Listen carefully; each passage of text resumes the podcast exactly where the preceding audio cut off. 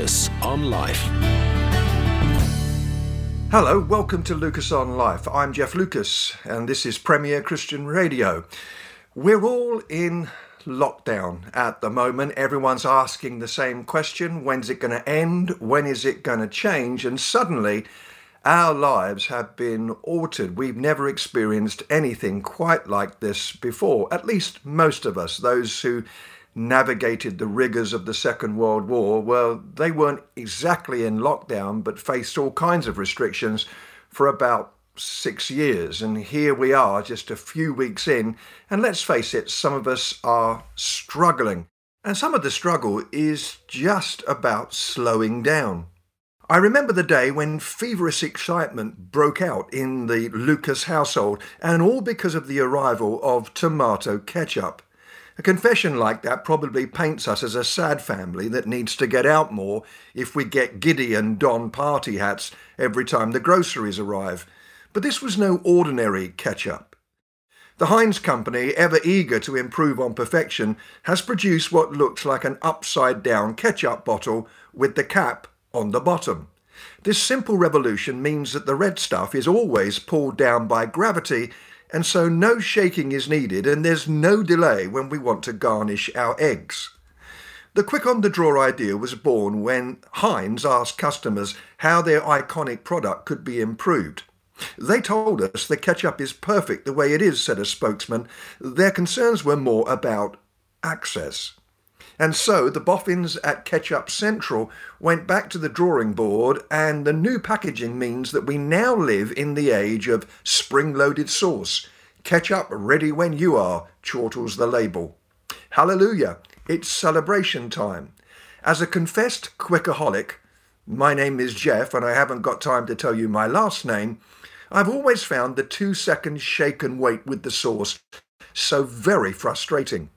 I eat at high speed, as if I'm afraid that someone's about to steal my chicken, and I prefer the shampoo with the conditioner combined because it saves me time. And speaking of showers, I begin most days slightly damp because I don't like to hang around to fully dry off. Seconds matter. When my computer takes longer than usual to download my emails, I twitch I know that life is a marathon designed to be a comfortable jog, but I tend to tackle it at, at a sprint. Ironically, by going fast, I end up being late. Trying to squeeze too much in before I drive to an appointment, I calculate precisely how much time is needed for the journey, fret all the way, pray for red lights to turn green, and arrive white knuckled, agitated, and late. And I create complicated and yet more time consuming problems by reacting rather than responding, rushing with mad haste to press send in response to an irritating email. Perhaps, worst of all, life in the fast lane becomes a blur. Laugh out loud moments that I should be savouring are left behind in the dust as I move on to the next thing. My theory is that I'm going to continue to hurtle through the whole of the rest of my life at a rate of knots, which would lead to my death, my premature death. Perhaps when they throw me in the grave, my body will thrash around for three days just because of the momentum. My challenge isn't jet lag, I think it's life lag. As Lily Tomlin famously said, in the rat race, even if you win, you're still a rat. And so I'm taking the opportunity of the lockdown to try, to desperately try, to learn, to slow down. I'm asking Jesus, who was not only the Prince of Peace, but the Prince of Poise with it, to help me to brake before I break. Normally, I wouldn't be able to go on a sabbatical, and I certainly wouldn't be renting a monk's habit and go all contemplative, or abandon my responsibilities. But I can stop to breathe, allow laughter to linger, and refuse to allow the schedule, even in lockdown, to be something that drives me rather than me controlling it. I can spend more time, perhaps doing frivolous and useless things just for the sake of doing them. I can raise a glass to the sunset, go for a walk, and do that under government guidelines, read a novel, and perhaps not just a Christian one, for no other purpose than relaxation. Years ago, I read a book, the title of which really intrigued me. It was When I Relax, I Feel Guilty. During lockdown, I'm learning that that's still true, but I'd really like to change. Hi, I'm Sam Hailes. If you're enjoying Lucas on Life, you'll love the Profile podcast. Every week, we sit down with a leading Christian to find out more about their life, faith, and testimony. Here's Justin Welby. Part of my daily prayer discipline is praying in tongues every day, and not as a sort of occasional thing, but as just part of daily prayer. Listen to the full interview with Justin Welby now on the Profile Podcast. Just search for The Profile wherever you get your podcast from or visit premierchristianradio.com forward slash The Profile. I'm Jeff Lucas. We're talking about lockdown today, of all things. Actually, everyone's talking about lockdown. And you and I, we all spent Palm Sunday in lockdown. And I discovered that a major symptom of these circumstances in which we find ourselves, a major symptom is just lethargy. And I'd like to talk about it right now, if, of course, I can be bothered to talk about it right now. Lethargy, which is not the word liturgy spoken with a lisp, is a symptom that I believe is affecting many of us right now. A few weeks ago, when celebrating Palm Sunday, I realized it was afflicting me. During that day, when figuratively speaking, we should have all been scaling up palm trees, don't do that in shorts, and cutting down palm fronds so that we can wave them as Jesus trundles by on a donkey. That was the day when the cry of Hosanna should have been in our throats, the hope of the world riding into town. The cavalry has arrived to save us. Hip, hip, hooray. But here's the thing. During Palm Sunday, there were no crowds because they were all thinned out by social distancing and lockdown, and rightly so. And so some of us found ourselves observing that holy week, but feeling tired, flat, weary, and frankly, somewhat unholy as a result. Where doth this lethargy cometh from? I hear you ask, you who've been reading the King James Version a bit because you've got too much time on your hands. Well, for one thing, we're inactive. Yes, we can go out for exercise, but the sight of an approaching stranger nudges us into multi layered apprehension. What if they are carriers of the dreaded pox? And then, what side of the path or pavement should I occupy? Do normal traffic rules apply? Why aren't they moving over to play their part in the distancing routine? And then, as we pass fellow walkers and exercisers, should we greet them even briefly, expelling something called droplets in the process? Should we smile, wish them well, or just silently scurry on? And is that masked person someone taking extra distancing precautions, or are they in fact a bank robber on their way home from a failed job? They went to rob the bank, but like everything else, it was shut. Are they one of those who are committing an act that has only recently been criminalised? Sunbathing, or even worse, picnicking. We're not sure whether we should smile or nod or call the police on them.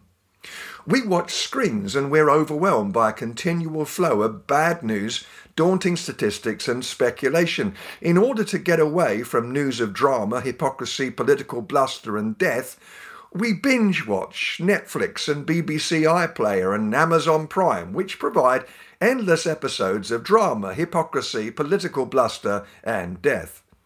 We're grateful for national leaders who are doing their best and heartened by health worker heroes who we know are spending themselves for us. We applaud Captain Tom. We hear talk of the front line, appropriate language of war, which is what this is.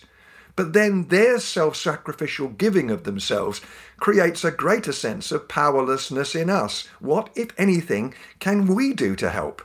We're told that our greatest contribution is to stay at home and save lives, and that is true. But it does seem like a paltry effort.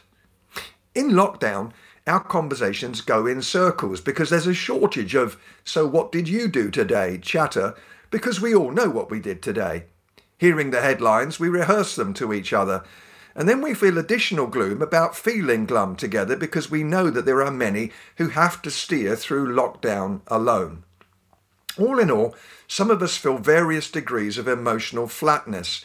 I share this not to add to the sense of gloom, but to say that it's okay to feel like this. We should grieve when young nurses and doctors die, when we wonder what on earth will happen to the poor in India.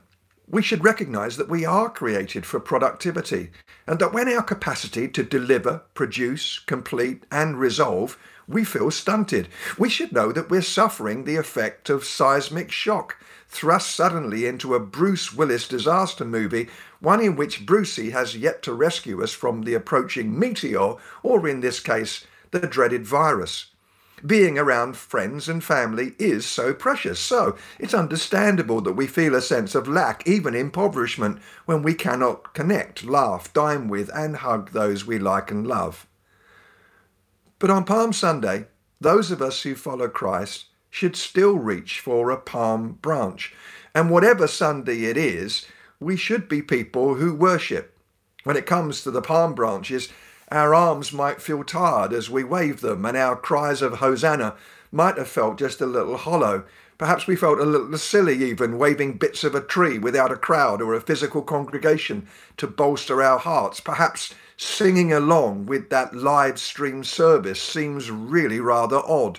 And praying can feel dutiful. We have been asking God to intervene, but while there are rays of light, heartening stories, and clouds that come complete with some silver lining, significant divine infiltration is yet to be forthcoming. What we do know is that our emotions are not the barometer of our spirituality. We look past the headlines to the one who has ridden into the city to die, to live, to ascend, and ultimately to come again. And so we trust him. We trust him when we don't know what he's doing, or if in this current season, if he is doing very much. His hand is not easy to trace that doesn't mean his hand is not active in our lives and in our world. And when we do not see his obvious work, we trust his heart and we know that it is moved. When we feel nudged towards hopelessness, faith affirms that he is still our hope. We follow in the steps of our Christian ancestors, some of whom walked to martyrdom, perhaps hoping that God would protect them from the flames, yet trusting him in their final breaths. So let's go ahead in lockdown, let's worship, let's pray, let's trust, let's hope. We know it makes sense. You're listening to Premier Christian Radio. This is Lucas on Life. I'm Jeff Lucas, and this is Lucas on Lockdown. I've been finding it quite difficult to pray during the lockdown. Actually, I find it challenging, just to be honest, to pray at the best of times. It didn't take a global pandemic to challenge my intercessory ability. I struggled during better times when people gathered, when pubs were open, when churches met. Chatting with someone who's invisible is not something that comes easy to me. Some people describe prayer as a conversation, which it is not, at least for me. There are times, all too rare, when I do have a sense that God is directly responding back to me, but mostly I feel what I felt when twiddling the knob of an old transistor radio I get a sudden splurge of voice quickly obliterated by static, and then when I try to retune it, it turns out I was connecting with a Russian station that focuses on music that emanates from the oboe. I had rather expected that a world crisis would focus and even embolden my praying. This is because I'm rather good at loud screaming when under pressure, so I anticipated the same fervency, clarity, and intensity in prayer when under pressure shared by the rest of the planet, but sadly, that has not been the case. I'm not sure I can describe it adequately, but the crisis has changed me, and now, off the wall as it sounds, I now feel that I need to reintroduce myself to Jesus. Now, of course, that's not true, so don't write in. I do believe that I am utterly known by him, but there's been such a shift in my priorities such turbulence in my moods, and along with everyone else, apart from a few errant sunbathers, such a change in my everyday lifestyle. So I feel unfamiliar with myself. And then when I come to pray, I feel like I need to update him on the adjustments. And that if I explain, I might get some insight about the alterations to myself, but then where do I start? And then, when I do come to pray, there's so much to talk about beyond me. So many challenges, problems, and needs, statistics, predictions, hopes, fears, help. They overwhelm like a tsunami. Where to begin? Now, this is a different challenge from what I'm used to. Often I don't pray more because I don't know what to say. That's why liturgy can be helpful, especially when life renders us speechless. It's rather wonderful to use the well crafted words shaped by someone who lived a few hundred years ago. And then there's the challenge that I face when I start to pray about the little problems in my own life. I have discovered that they were small. I have wished I could go back to worrying about what made me anxious before this pandemic took over all our lives. The trouble is, for the life of me, I can't remember most of what I was worried about back then. A couple of things that I feared greatly have come to pass. I am surprised that I've not been floored by them. There have been a couple of examples of apparent God activity in my personal life. I'd like to call them answers to prayer, but I hadn't asked for them to happen, so I can't claim them as an answer. Although I do find some strength and hope in these minor interventions, I am mostly embarrassed by them because they seem rather trivial, silly even, I'm tempted to ask God not to be bothered about all my stuff, at least for a while, and then I'm anxious that maybe He won't bother about all my stuff, at least for a while. What I do know is that I still want to keep praying, but I understand prayer less than ever, really, because I don't think that prayer works in the same way that a machine works.